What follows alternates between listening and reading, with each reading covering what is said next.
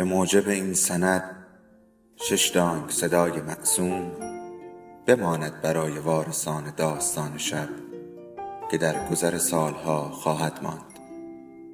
ارادتمند داستان شب.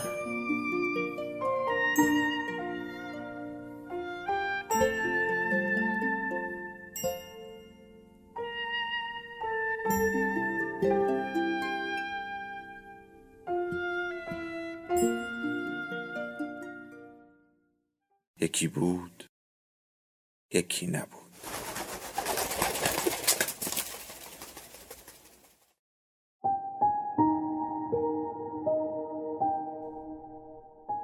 امیر پروسنان، سمت چپ، اتاق اول، قسمت 17.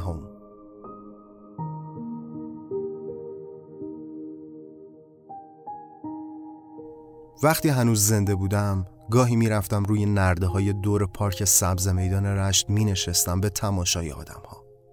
روزهای بارانی حواسم بیشتر به موزاییک‌های لق پیاده‌رو بود تا آدم‌ها. موزاییک‌هایی که زیرشان پر از آب چرک و لجن است. لجنی که شاید سال‌هاست همانجا خشک شده، تر شده، خشک شده، تر شده و بعد هم با پای یکی از همین آدم‌ها از جایش میپرد بیرون و مینشیند به پاچه شلوار همان آدم و میرود تا کیلومترها دورتر تا پاک شود و جای دیگری زندگی چرک و لجن خودش را شروع کند. آدم‌ها وقتی پا می‌گذاشتند روی موزاییک‌های لق و بعد هم چرک و لجن مینشست به پاچه شلوارشان بد و بیراه می‌گفتند. از شهردار تا هر آدم دیگری که دم دستشان بود و شاید باعث این پیاده روی توی روز بارانی شده بود. شدت بد و بیراه گفتنشان به روشن و تیره بودن شلوارشان بستگی داشت. اگر شلوارشان روشن بود که این بد و بیراه گفتن غلیظ‌تر میشد و اگر شلوار تیره‌ای پوشیده بودند که به یک فحش بسنده میکردند و میرفتند. این آدم‌ها هیچ وقت خودشان را مقصر نمیدانستند. همیشه دنبال بهانه‌ای، آدمی، اتفاقی بودند که آن قدم روی موزاییک لق را گردنش بیاندازند. کلافه بودند، آرامش نداشتند، خوششان نمی آمد از پیاده راه رفتن زیر باران توی پیاده روی خلوت کنار پارک سبز میدان رشت. اینجا ولی خیلی کم باران می آید. البته اگر باران بیاید مثل بارانهای رشت است. ریز ریز میبارد و خیست نمی کند. عشق می کنی توی هوایش و دلت می خواهد سرت را بگیری رو به آسمان و نفس بکشی و ریه‌هایت را پر کنی. وقتی هم که از دبیرخانه صدایم کردند داشت باران می آمد. زمان آنقدر کند می گذشت که نمی دانستم چقدر گذشته از رفتنم روی زمین و آمدن سعید به اینجا. فقط یکی از نگهبانها آمد و گفت که باید برای پاره‌ای از توضیحات بروم دبیرخانه. وقتی رسیدم با احترام پذیرایی کردند و گفتند که بنشینم تا گپ بزنیم. برایم شربت و سیگار دست پیچ آوردند. میل نداشتم به هیچ کدام.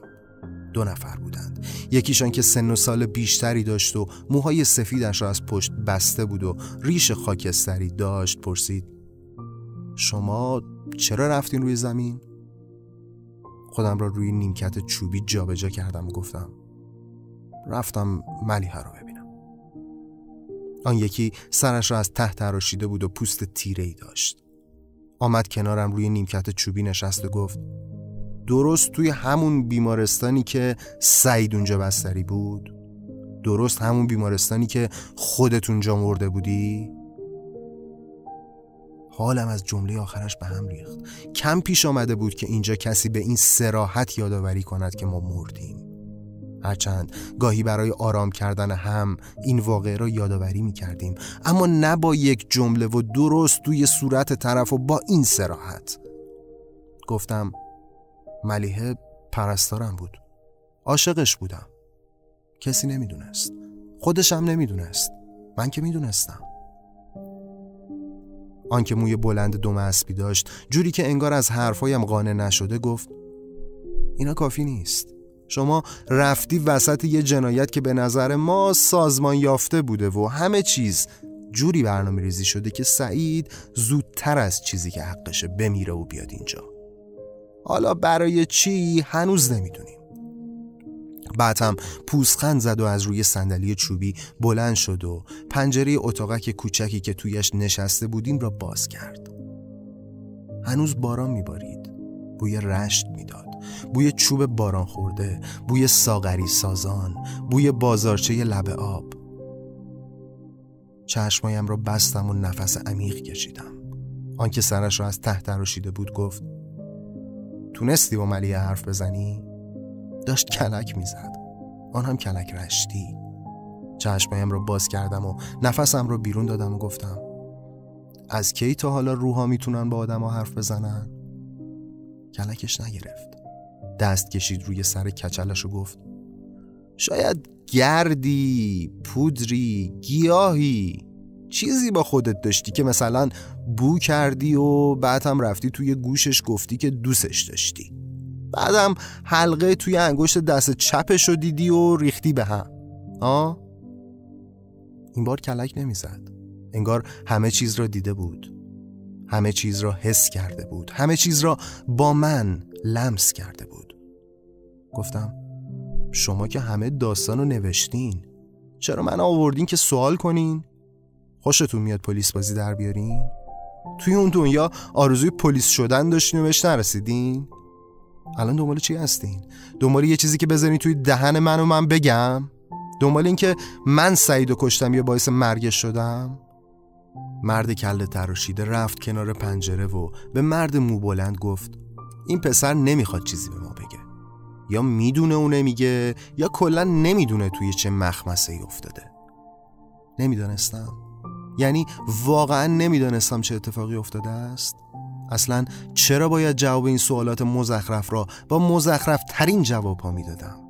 آن هم سوالاتی که انگار خودشان جوابش را نوشته بودند و باید از حفظ میگفتم و نمره‌ای میدادند. گفتم: سر و ته این داستان من نیستم، من فقط رفته بودم ملیحه رو ببینم. راست میگی، رفتم توی گوشش گفتم که دوستش دارم، اما به هیچ جاش حسابم نکرد. دیدم حلقه توی انگشت دست چپش رو، اتفاقا به هم نریختم، چون هیچ وقت قبلش بهش نگفته بودم که دوستش دارم. اون هیچ چی نمیدونست، مثل همه آدمایی که دوست داشتم و چیزی نگفتم و نفهمیدن. ملیحه هم مثل بقیه، میخوای چی بفهمی از من؟ کم بود عذابی که روی زمین کشیدم، اینجام باید بکشم؟ اون دنیا باختم، اینجام باید ببازم؟ مرد مو بلند پنجره را بست و آمد و کنارم نشست. بوی عطر خاصی میداد که برایم آشنا بود، یک چیزی مثل عطری که پدرم میزد و توی کمد قفلدارش پنهان میکرد تا از دست من و بقیه در امان باشد. به گمانم آرامیس یا چنین اسمی داشت.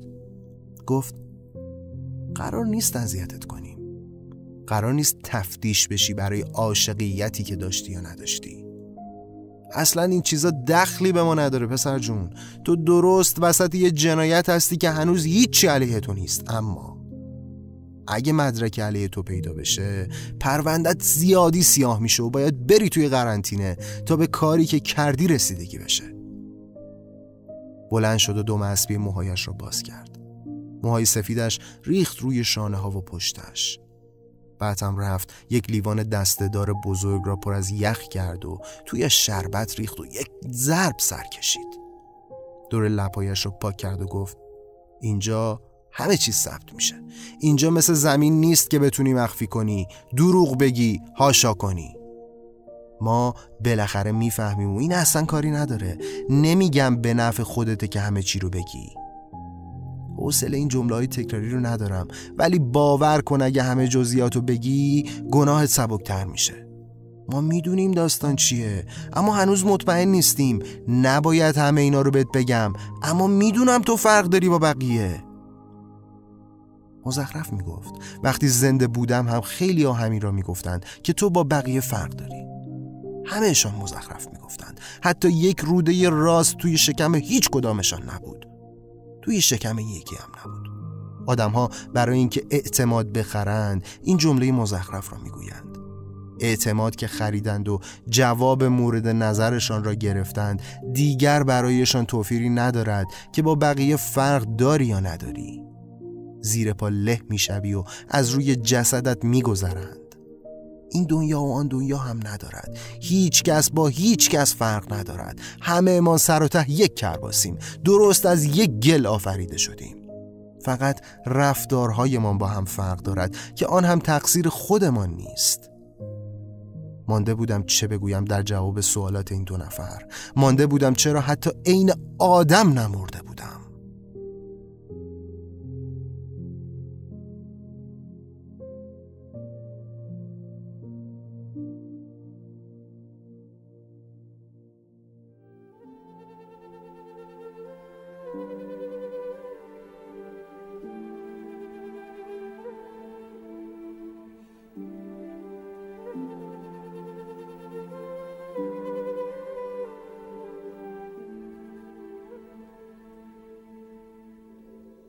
داستان شب بهانه است برای با هم بودن، دور هم نشستن، شنیده شدن.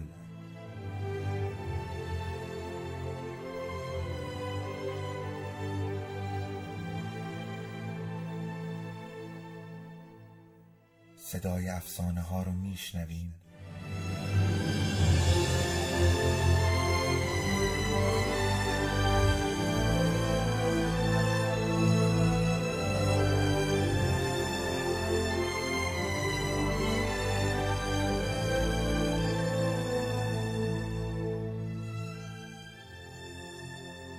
شبتون بخیر.